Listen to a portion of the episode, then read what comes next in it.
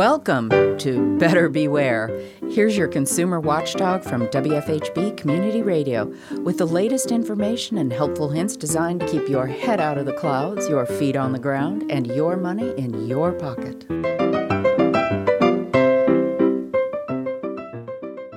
Ever get a gift you didn't really want?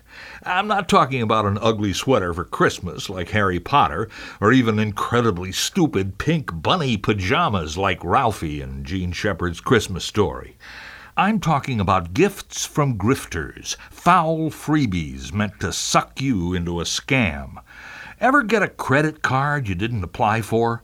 The Indiana Attorney General has taken time out from his own personal troubles to send out a warning about a California company called Connector Capital, which has been mailing credit cards to people at their work which feature the name of the business they work for. They promise a high credit limit and want the suckers who get them to activate the card by giving up their personal financial information. Now, to start with, the Federal Truth in Lending Act made it flat illegal to send unsolicited credit cards. And besides that, Connector Capital has an F rating with the Better Business Bureau. If you didn't apply, let the credit card die. Ever get an email claiming the sender knows you've been watching porn on your computer and even has pictures or video from your computer's camera of you doing it? They demand money, or they'll send the evidence to all your family and friends. But don't believe it.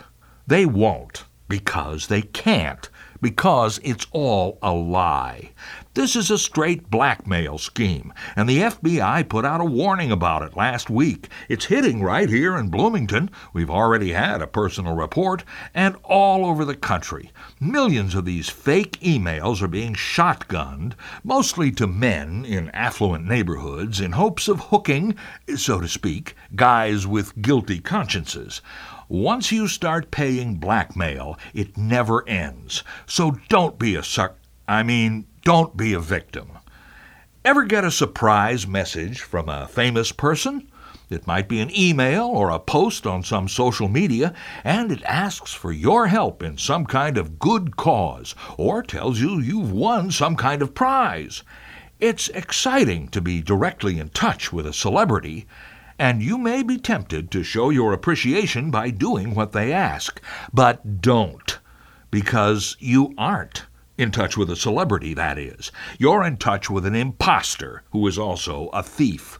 The Federal Trade Commission is warning about this con game, and they advise you to do an online search for the famous person's name plus the word scam if some celebrity singles you out. Never, ever send money or gift cards or prepaid money cards to anyone you haven't met in person.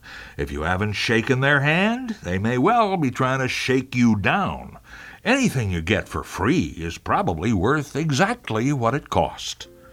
I'm Richard Fish for WFHB News and Public Affairs. Better Beware comes to you from WFHB Bloomington, Indiana. Find all our episodes at WFHB.org. If you can help put the kibosh on a con, email beware at WFHB.org.